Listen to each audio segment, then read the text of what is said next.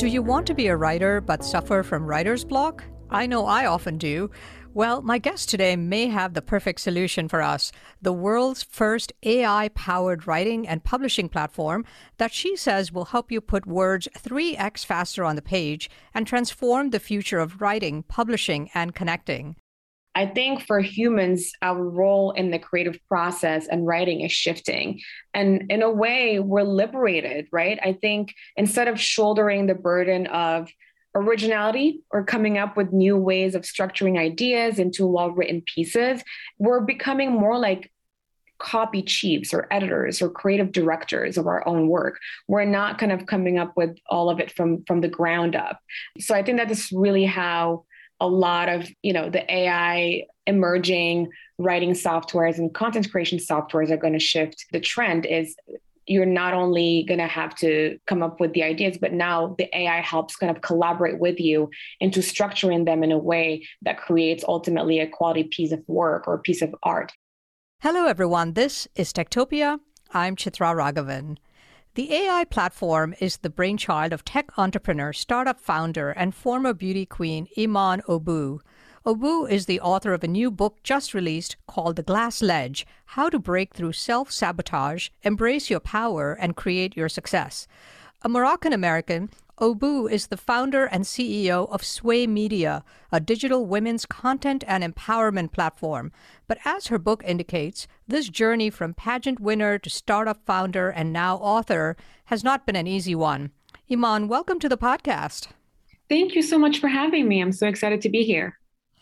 Your book begins on what you describe as one of the most gut wrenching, life altering days of your life back in the summer of 2018. You had already, I think, founded SWAAY, the content platform, and were having what would prove to be a very consequential lunch. So, what happened to you that day?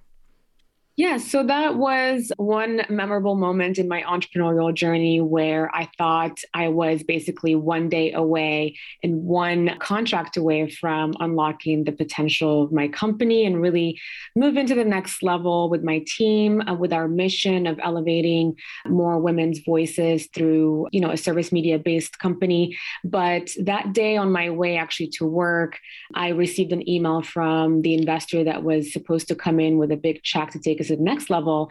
And overnight, they decided that they will not be moving forward anymore with the investment. And so that kind of left me panicking, if you will, because up to that point, we had already had an extensive conversation with the investor. We've met a, a few times before. We were basically on our way to just sign the deal and move forward. And I had hired a team already based on the investment coming in. We had an, a cohort of summer interns excited to get going and really be part of the experience. And I had to basically figure out on my way to work that day how to break the news to my team after we've gotten everybody so excited about our next chapter in the company. And we went from that enthusiasm and excitement and cheering and celebrating just a couple days before to having to lay off everybody and basically even given our office away because we were down to our last dollars and we were you know mistakenly depending on that investment to really keep going forward. So definitely a memorable moment but i think in hindsight it really forced me to take a step back and figure out what would really be the best model, what would be something you need to, to, create from a tech perspective, but also from a business model perspective that is really going to not only stand out and be successful, but also keep us sustainable and not having to depend on investors every time we needed to move forward and unlock the next chapter of the company. So, describe what happened after you had that lunch, and there's some very dramatic moments where you had to tell people, and then then what happened? Yeah, I mean, so I had to literally put everything back into a trash bag um, because that's all we had at the time in the office, and drag that across the WeWork floor that we were in, and take everything back to to my home because we were given that office away that same day because we couldn't pay anymore for that the rest of the month. Of course, a lot of employees at the time were very confused and cried and weren't sure if they were even getting paid for the amount of work they've put in uh, up to that point. I wasn't sure either. I had to say that I need to figure some things out in terms of, you know, financial compensation at that time. And I had to put a lot of my own money to you basically square away everything with everyone. And so there were a lot of cries, a lot of confusion. And it was just very, I would say, sudden. I think we weren't prepared for that because we went from the highest high to the lowest low. And then I went home. I, I was throwing up. I had kind of a panic, anxiety attack all day after that. I was crying. I had a rash in my abdomen, which is a physical symptom too. Every time I have kind of a stressful or an anxiety moment. A couple weeks later, I, I had a kidney infection as well, which I think, you know, from a spiritual perspective, a lot of people say if you have kidney issues, that's a very, because you have stress, a lot of stresses in your life, and it kind of shows up as kidney issues. So there were a lot of physical and mental issues after that for me. And I really was kind of caught up in, a, in an eternal dilemma of what do I do now? Do I just bankrupt the company and dissolve it and move on and just, you know, let investors know that it wasn't going to work out? Or do I take a step back, keep the company going, the site alive, be a one woman show again, kind of how it all started from, you know, early on, and then figure it out as I go. And that's what I chose to do. Although I didn't really have a plan in place, I didn't really know what's going to come after that. I was in massive debt. I had you know, my credit card calling me every day to make payments, and I couldn't at the time. So, yeah, it was a very stressful summer, but I think it had been a really fundamental moment to build a stronger foundation, not only personally for my own personal transformation, but I think my own professional transformation as well. And you were going from what round to what round in the startup at the time? Well, we did a pre seed round with a few really amazing angel investors that are aligned with the company. So it wasn't any uh, big institutional funding. And this was going to be the first actual seed round with institutional funding. So VCs and bigger funds kind of coming in with bigger checks. So it was going to be essentially our first official institutional round.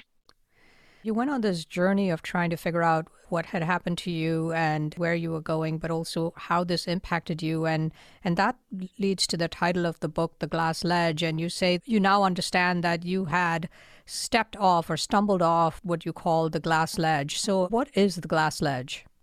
So, the glass ledge refers to self imposed glass ceilings. So, self imposed glass ceilings, or as I like to call them, internal battles that we sometimes subconsciously put in place for ourselves. And a lot of those stem from you know external oppression or external challenges and barriers that we ultimately internalize as our own truth um, without really realizing it. I think for me for as long as i remembered up to that point i was taking on a victim mindset throughout my fundraising path or journey. And I was always quickly to blame the you know obviously external barriers that exist for female founders for brown women. So i had kind of i feel like all the odds were stacked against me. And in my mind i really internalized that going you know forward and going into these investor meetings as opposed to taking agency um, or having a sense of agency in my own life and path. So a lot of the rejections I've gotten early on became, in a way, how I defined myself. And I almost started listening to those rejections as a reflection of my work ethic and potential or lack thereof.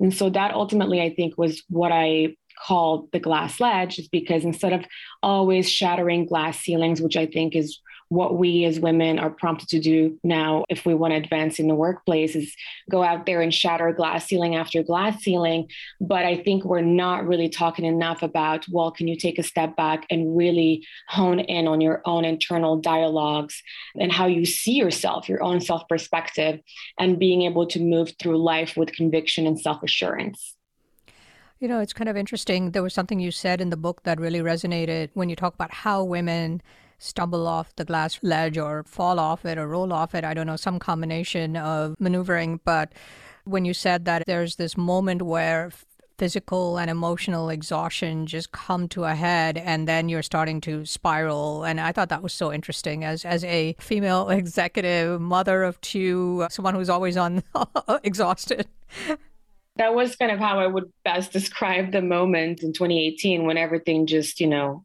hit rock bottom and i just felt like that for a long time I was just spiraling and I was physically exhausted and mentally exhausted. And I didn't really show up anymore with the same confidence and the same self assurance I once did when I first started my company. And, you know, I think at some point when you start feeling that way, you want to take a step back and, and ask yourself, well, what happened in between? What's going on? Why am I not, you know, showing up with as much passion? Why do I not have conviction in what I have to say and my own uh, work ethic and, and potential and competence and intelligence? Why am I doubting myself constantly? And then you slowly kind of realize after asking yourself those uncomfortable questions that one, you either started internalizing a lot of the outside world's rejection or background noise, or you really kind of lost passion for what you did and you you're not really move in with confidence about you know your values and you're not championing them in the right way. So there are a few things or also a lot of it might also stem from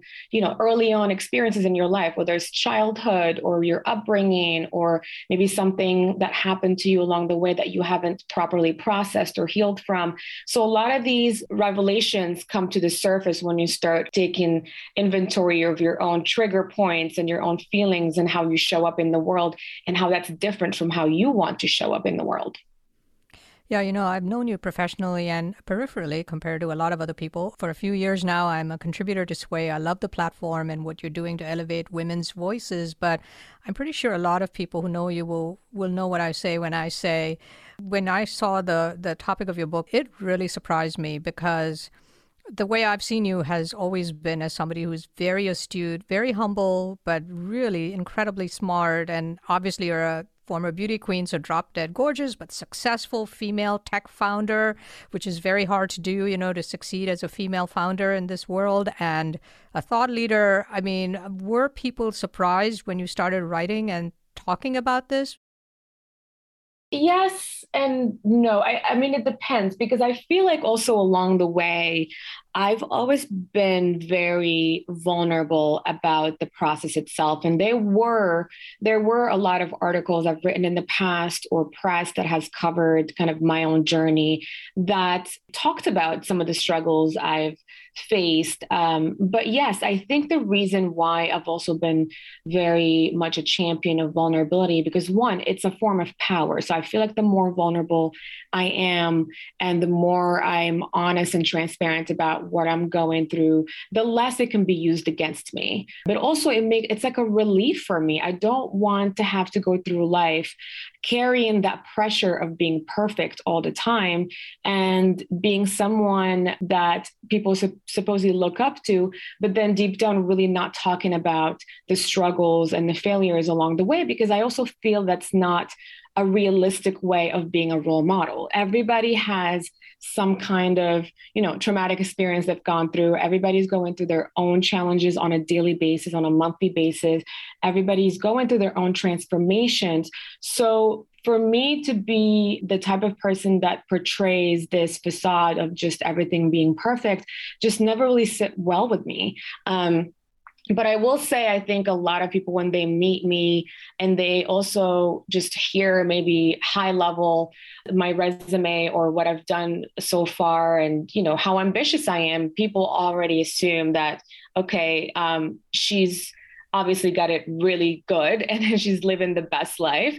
And then also a lot of the time is, oh, she probably, it's easy for her, it just falls in her lap. But it's not true. I've always, always worked twice as hard. Um, and I think I've always also carried a chip on my shoulder because of my own experience moving here as a teenager with my parents from Morocco and having to start over at that age uh, was a lot more difficult for me than I had realized. And also just witnessing my own parents downgrading their life to bring us here because they believe in our future. And the American dream also uh, made me carry a lot of guilt throughout my life, which I think was kind of the driving force behind me not ever wanting to be average and really doing something that will make my parents proud because they've gone through a lot to give us this kind of life and give me this opportunity to be great and you know do great things in life which i don't think i sh- i could have gotten in morocco although we had a great life and we were really well off but it's not the same as coming in to america and really making the most of your life and doing things that are outside of your comfort zone and leading with you know your values and creating something from the ground up. So i think that that background story is very important when i meet people to tell because i think it really brings down i would say the walls that they have when it comes to me. And i feel like a lot of people that don't know me probably think of me as something i'm really not yeah, and you do have this amazing background, and I, I want to talk about that. And then, of course, your your newest tech venture, which sounds amazing. I do want to go back to this idea of vulnerability because I've talked to my kids. I have two sons, so I, I mm-hmm. feel like they're in a different place in life compared to if I had two daughters, hard as that is for me to acknowledge. But this idea of being vulnerable, and you know, these days everything is on social media, kids are mm-hmm. sharing everything on social media you know when i was younger and trying to make it in the world as a as a career woman i did my best to hide my vulnerabilities mm-hmm. frankly because i don't believe often it's in your best interest to reveal your vulnerabilities in a very male dominated world and and I would imagine that for younger people, my recommendation would be don't show your vulnerabilities on social media. Don't talk about your personal life. You know, be the professional. And obviously, I'm old school, but for older women, successful women, maybe it's easier for them to to get away with it. What are your thoughts on that? Maybe I'm wrong. No, I think you're right because I feel like vulnerability obviously is a double-edged sword, and you want to make sure. And the same thing with authenticity, right? Like you want to make sure that you're using it to your own advantage as opposed to making it uh, work against you. Which definitely, I think the especially when you're first starting off in your career. And I, when I was first kind of getting my first job and and you know climbing up in the corporate world and before even when I launched my company and up probably until a few years ago I really didn't embrace vulnerability because I definitely thought that it would work against me and it would make me appear less competent or less intelligent because I was struggling in some ways or whatnot. But once you make it, I think, up to a certain level and people start looking up to your success or, you know, um, career path, it definitely won't hurt you. I think it will help you become more relatable.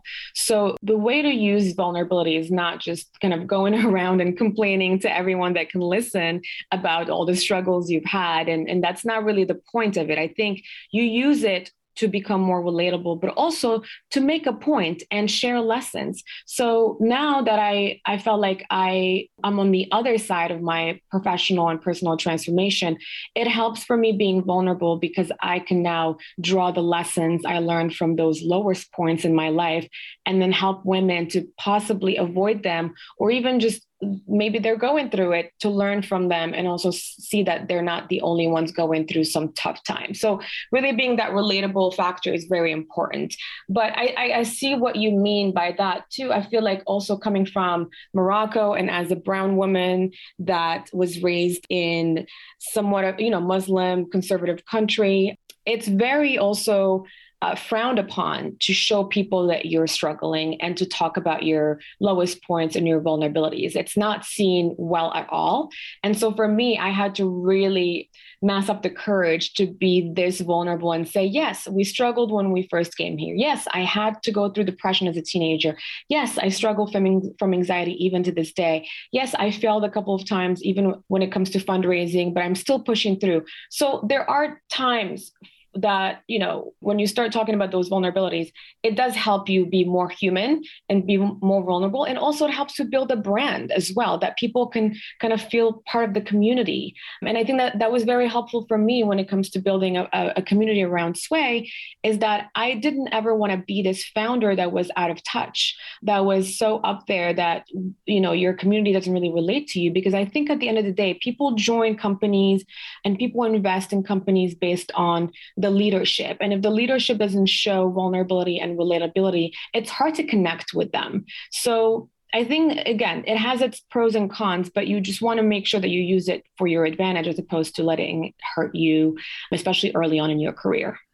That's super interesting. And I agree with that. As you mentioned, you do have this amazing background. You started in science and then you joined pageants as a beauty queen and then a tech founder, now author. And I just want to connect the dots just a little bit before we talk about your uh, SWAAY and also your newest venture. So in your book, you say that your parents were very successful executives who sacrificed sort of their stability and success to come here to make life easier for you you came here and so you were you know like like me right I, I grew up in india and i came here to go to grad school and like halfway smart Indians, you are on kind of the medical trajectory. So like, you, you know, you have a bachelor's degree in biochemistry and mm-hmm. biology. I have a, actually exactly the same uh, undergraduate degree in biochemistry and biology. Mm-hmm. so then you went on to get a master's degree. Is that right? In science? Yes, in bioengineering. Mm-hmm. In bioengineering. So, what happened next? How did you get involved in doing medical missions to to countries like Morocco and, and others? Yes, yeah, so I was president of the Students for Public Health uh, my first year in graduate school. And we brought an amazing doctor. His name is Dr. Gilhood, who did a presentation for our club, the Students for Public Health Club. And I was really, really impressed with the stories he was telling us. So he's a 40 year plus veteran in medical missions. He started when he was in med school himself. Now he's in his 70s. And he talked about all the amazing medical missions he's done throughout the world, um, the team he's built around it, and all these students that has gone with him. And just kind of the, the lessons he's learned along the way and he's dedicated his life to that initiative. And it's called mission to heal. Um, that's the organization the nonprofit that he started to specifically focus on medical missions to help restore proper health care in remote areas around the world. And so after his presentation i sat down with him obviously to thank him and just say how impressed i was with everything he's done. And i was also telling him that i'm from morocco and you know i've always wanted to do something like this. This is why I went into the medical path is to really be able to give back. And so he invited me to his uh, following mission, which was in South Sudan, probably a month later from that presentation he did. And this was um, 20 12 I, it was december 2012 so it was going to be a medical missions that's over between december to january so a month long so you spend new year's there and all. And south sudan at the time was going through a civil war south sudan versus obviously north sudan so they, it was just not a safe place to go. But he really sold me on it and i asked my parents to help me fund the trip. And so they weren't really excited about me going to a war zone but they definitely saw the excitement i, I had and um, potentially just the growth that you learn from that experience. So I ended up going with a friend who was also in my class. She's actually from India as well. And so we were the only two girls in a group full of men and just doctors. And we were the only ones who were not doctors, but we did get certified to, to help in the OR. But we were more on the on the engineering side, on the biotech side, but as well as biochemistry lab. So they've they've got a lot of labs out there too that they need help with. So we were able to help on that end. But that was my first mission. And I was, I think, 22 or 23 at the time. And I, that was, I still talk about it to this day, the best um, experience in my life. It was very, very outside my comfort zone. I mean, we were in very kind of remote villages with no water, no bathrooms. You kind of had to figure it out and, and, and go out in the in the wilderness and do your business there. And then you couldn't shower as much unless you go and get water. So it was really humbling experience. But also we we probably spent almost 12 hours a day doing operations on people that really never accessed healthcare before, you know, people who can't go to hospitals. So it definitely opened my eyes into a whole world and just the amount of impact that can be had in this world. And, and also for me at the time, this was kind of post college, post, uh, you know, during grad school. So up until then, it was always kind of about the money like which career should i take um, which path should i take to make the most money and you know i'm going to become a doctor because i want to make money it was not until I, i've gotten on that experience that it really was it shifted my perspective to to be more about impact in my life as opposed to money driven. And it was probably the most fulfilling experience as well. So I ended up going on many more after that. And then I was able to also organize a mission with Mission to Heal to my own native country, which they've never gone to before. It took two years to organize because you had to kind of go through the Ministry of Health and have everything in order. And they've never done medical missions there before. So there was a lot of paperwork to be done and just verifications. I almost gave up on it, but I, for two years, I was back and forth trying to make it work. And I finally did that in 2013. And I, w- I spent a month in the area where my dad's from um, because it's all remote villages and they don't have access to hospitals. So we were able to really work with some amazing doctors from Morocco to also go to these areas and be able to help restore proper health care and, you know, do a lot of work that was impactful. So ultimately, I say that's how I want to, you know, spend the rest of my life once I am financially stable and free. I want to go back and do a lot of those missions um, around the world because just the there is no feeling that's comparable and everything I've done so far in my life doesn't really compare to the time I spend on these missions. It's just a completely different feeling and a completely different surrounding, and probably the most humbling experience I can ever ask for. So, how many medical missions did you do? And then, how did you end up going from there to competing in beauty pageants? Yeah, I did about, I think, four or five. One mission had the different countries in it. So, we were hopping around Africa so I think there was like three different countries. And then I went to Ecuador and Morocco after that. So I saw my time in grad school as also a way to experiment outside my comfort zone. While I was in grad school, I I did these missions, but I also was doing beauty pageants at the same time, mostly because my mom really encouraged me to explore my feminine side, um, as she says. And so she signed me up for my first pageant in Colorado when I actually was in an internship in, in Germany. And so when I came back from Germany, I basically was called to compete in Miss Colorado USA because I was chosen as one of the finalists to be uh, competing on stage. And I realized that my mom had actually signed me up, and it was a little bit of a a back and forth between her and I because I wasn't really excited about it. I never saw myself as a uh, as a girly girl or someone that would ever go into pageants, especially in comparison to what I was doing in my academic slash professional life at the time. And it was very scientific. I always thought pageants were for women who wanted a modeling career or women who wanted to become actresses or go into the entertainment business. So to me, it just didn't really make sense to be kind of like one of the only girls out there as a scientist competing for pageantry i just didn't think i would ha- ever have a shot. But i you know to please my mom i went with it and i i did my first pageant in 2012 and i actually really fell in love with the process more than the competition itself so, when I competed for my first pageant back in 2012, I obviously wanted to win. You know, just like everything I do in life, winning is very important. So, I, I definitely wanted to give it my all. But what I also fell in love with is the process. Um, of preparation and the growth that came from it. I spent a lot of time, first of all, transforming myself from inside out. So, mentally, physically, um, psychologically, I spent a lot of time almost getting to know myself because part of winning a pageant is being able to sell yourself to a panel of judges in under two minutes.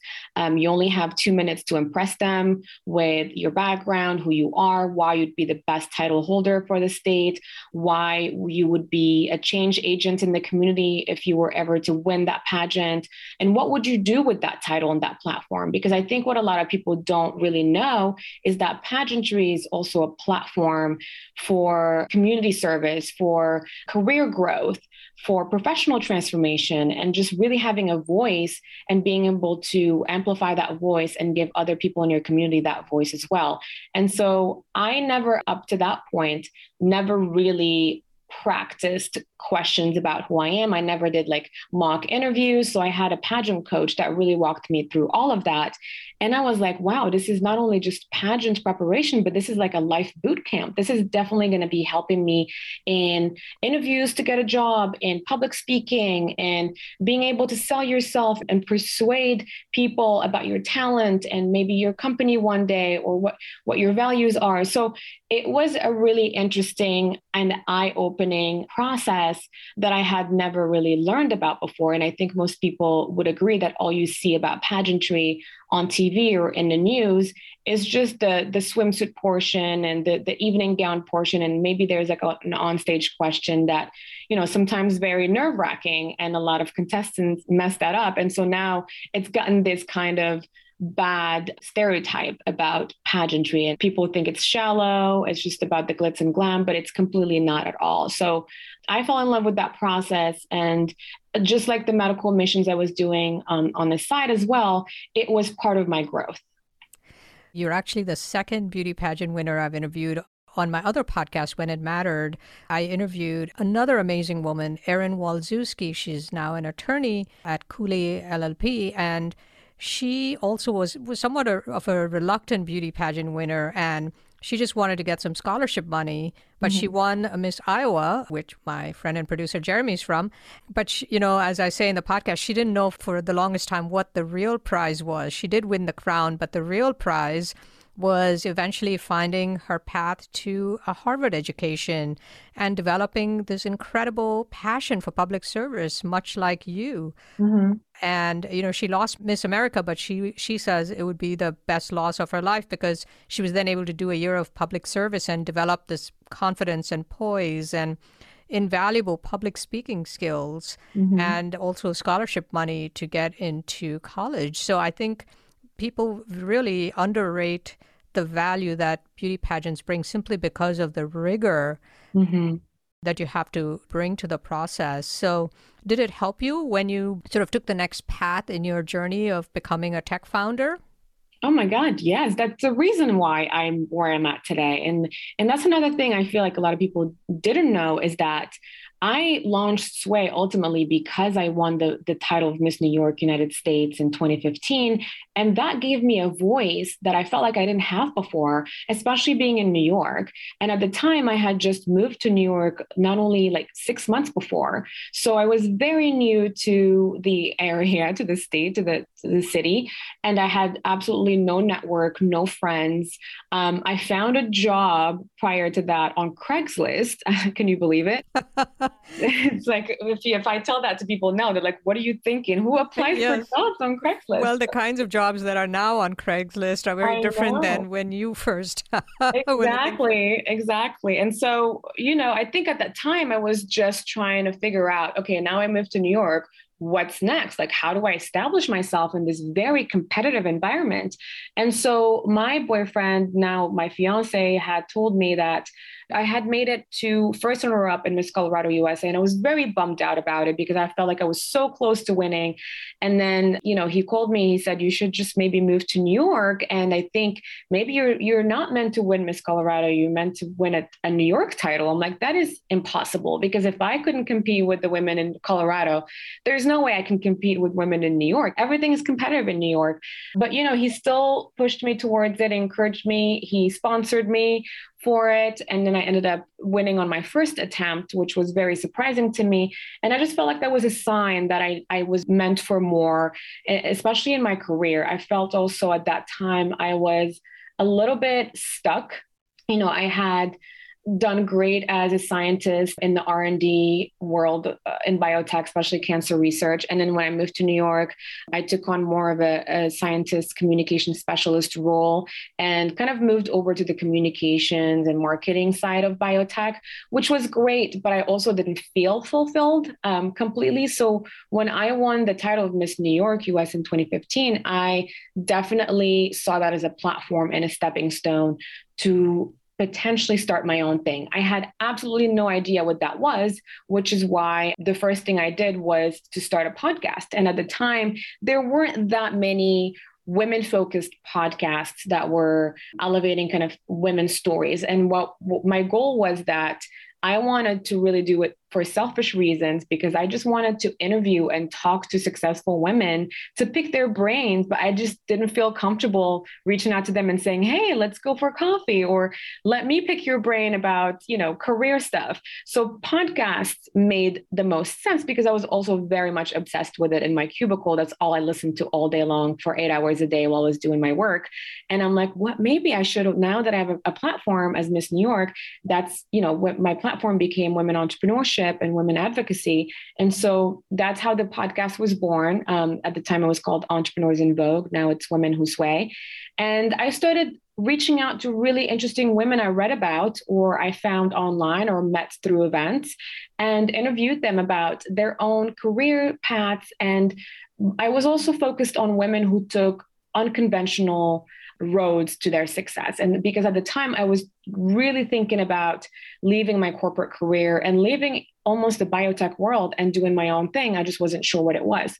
So ultimately, the podcast really did well. Uh, was number two in iTunes for a bit when it launched, and after that, I really built an amazing audience. Then I turned that into a blog, and then the blog turned into SWAAY because after a few years running the blog, a lot of women also reached out to contribute to it and be part of the, the content and the platform.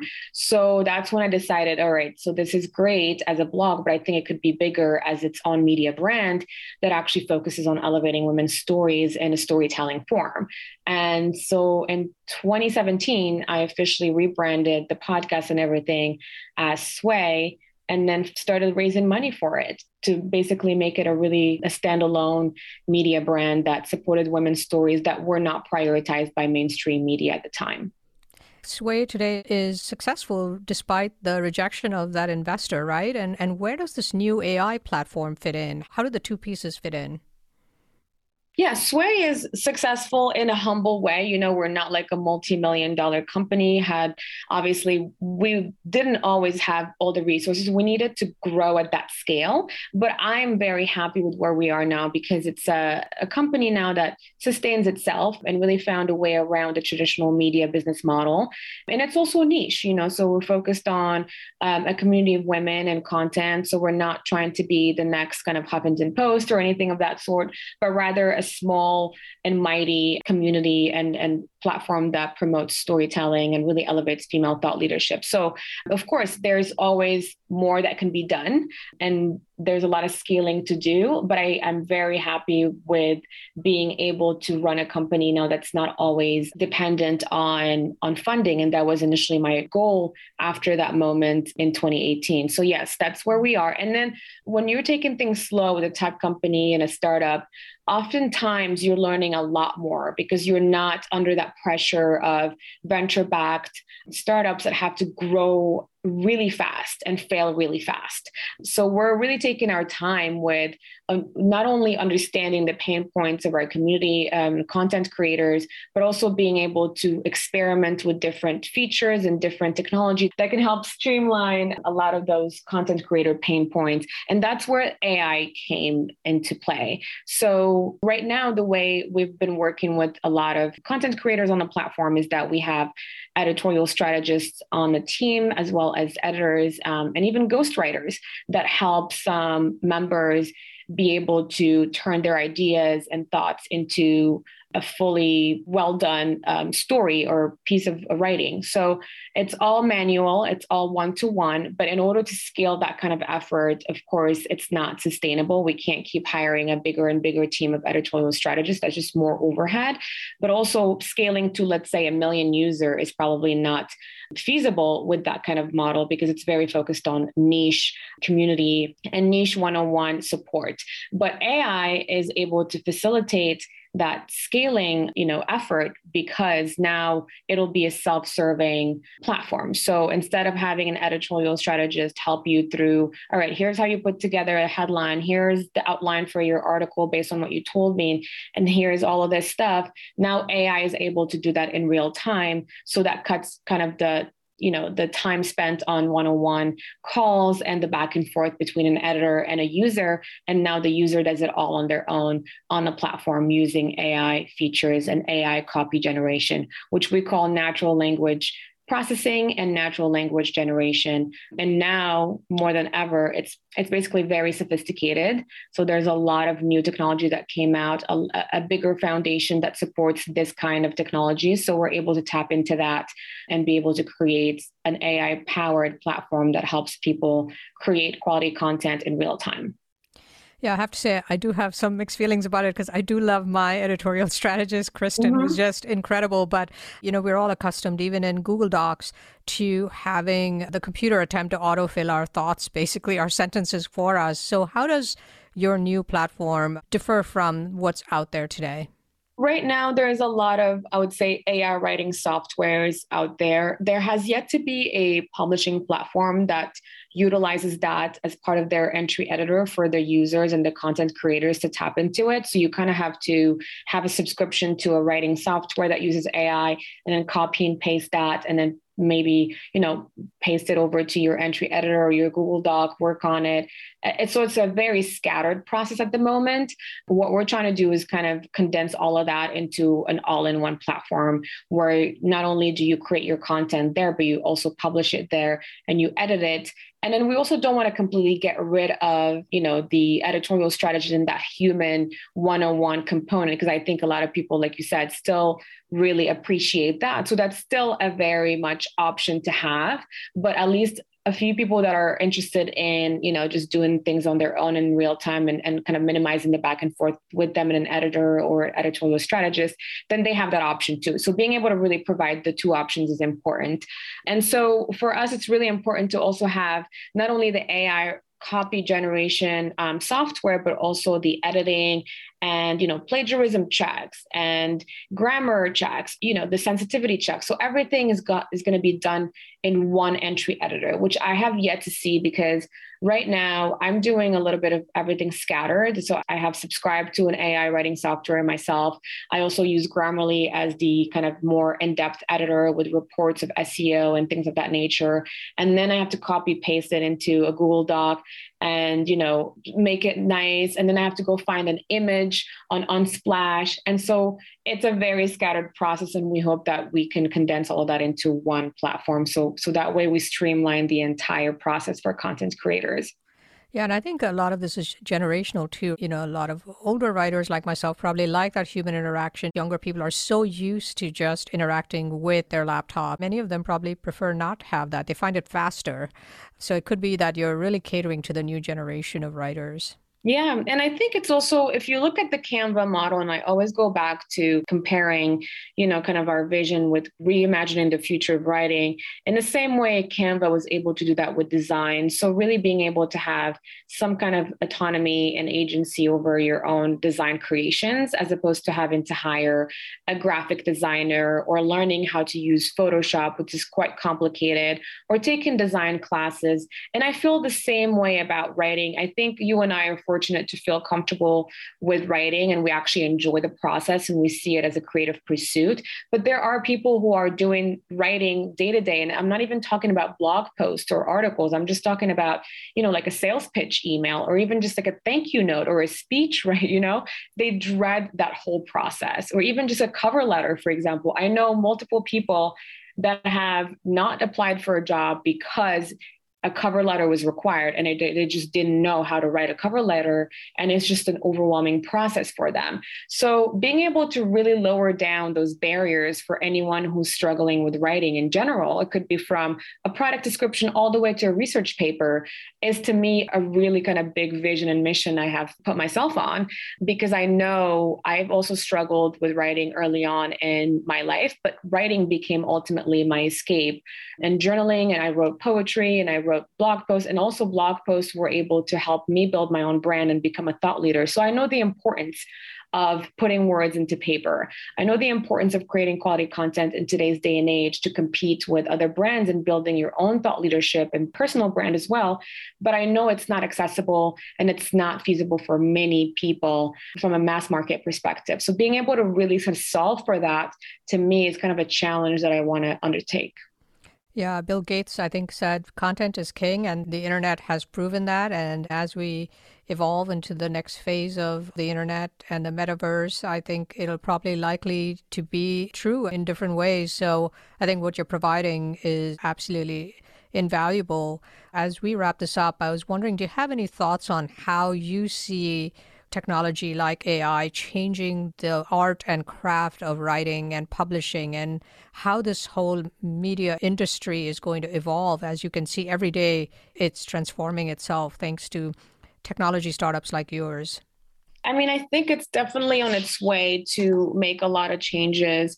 I think for humans, our role in the creative process and writing is shifting. And in a way, we're liberated, right? I think instead of shouldering the burden of originality or coming up with new ways of structuring ideas into well written pieces, we're becoming more like copy chiefs or editors or creative directors of our own work. We're not kind of coming up with all of it from from the ground up.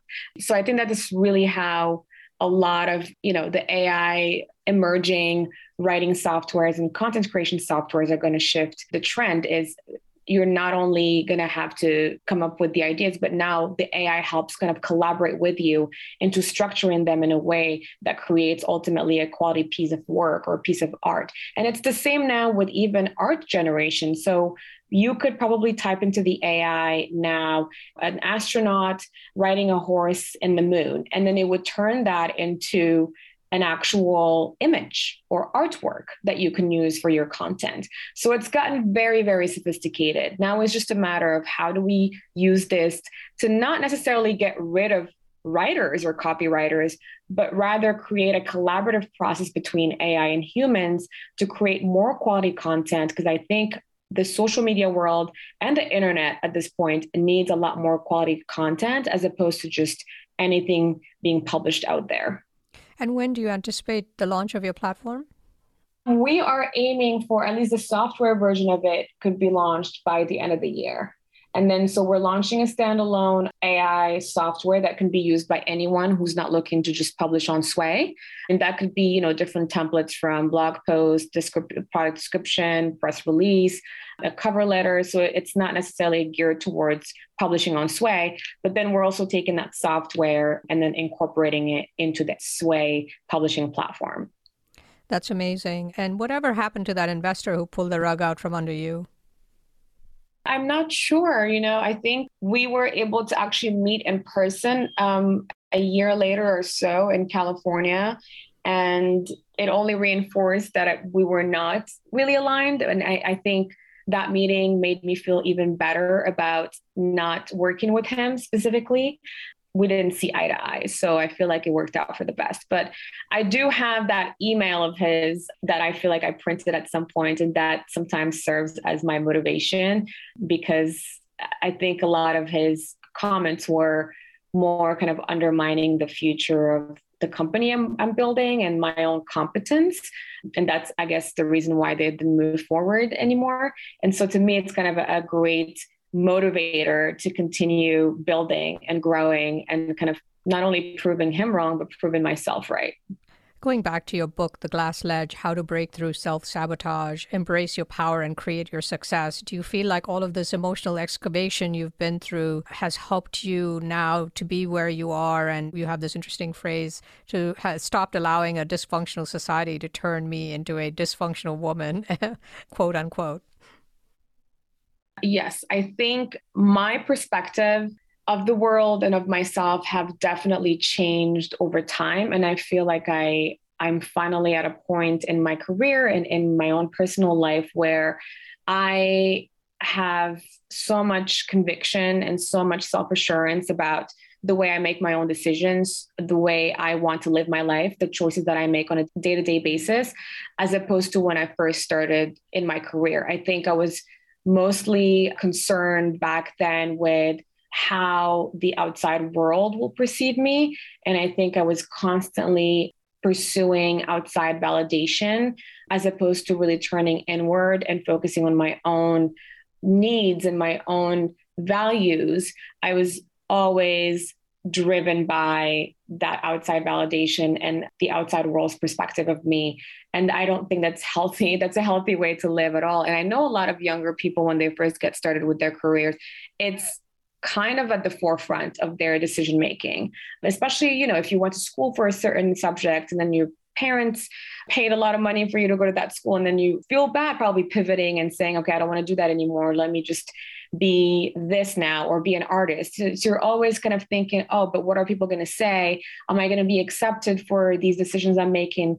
That's normal. But I think as you kind of go through life and build more experience and go through more failures and, and successes, you start to realize that you have a lot more within you that you can leverage and unleash outside of how the world, you know, sees you and what the world expects out of you. Well, Iman, thank you so much for being a guest on Techtopia today and for this absolutely fascinating conversation. Thank you for having me. I'm so excited I was able to do this with you. Iman Oubou is a tech entrepreneur, startup founder, former beauty queen, and the author of a new book just released called The Glass Ledge How to Break Through Self Sabotage, Embrace Your Power, and Create Your Success. Iman is on a mission to democratize publishing using the power of AI. This is Techtopia. I'm Chitra Ragavan. Techtopia is a podcast from Good Story, an advisory firm helping technology startups with brand strategy, positioning, and narrative. Our producer is Jeremy Corr, founder and CEO of Executive Podcasting Solutions, with production assistance from Kate Cruz. Our creative advisor is Adi Wineland, and our research and logistics lead is Sarah Muller. Don't forget to subscribe to the show on Apple Podcasts or your preferred podcast platform. And if you like the show, please rate it five stars, leave a review, and do recommend it to your friends, family, and colleagues. For questions, comments, and transcripts, please visit our website at goodstory.io or send us an email at podcast at goodstory.io. Join us next week for another episode of Techtopia. I'll see you then.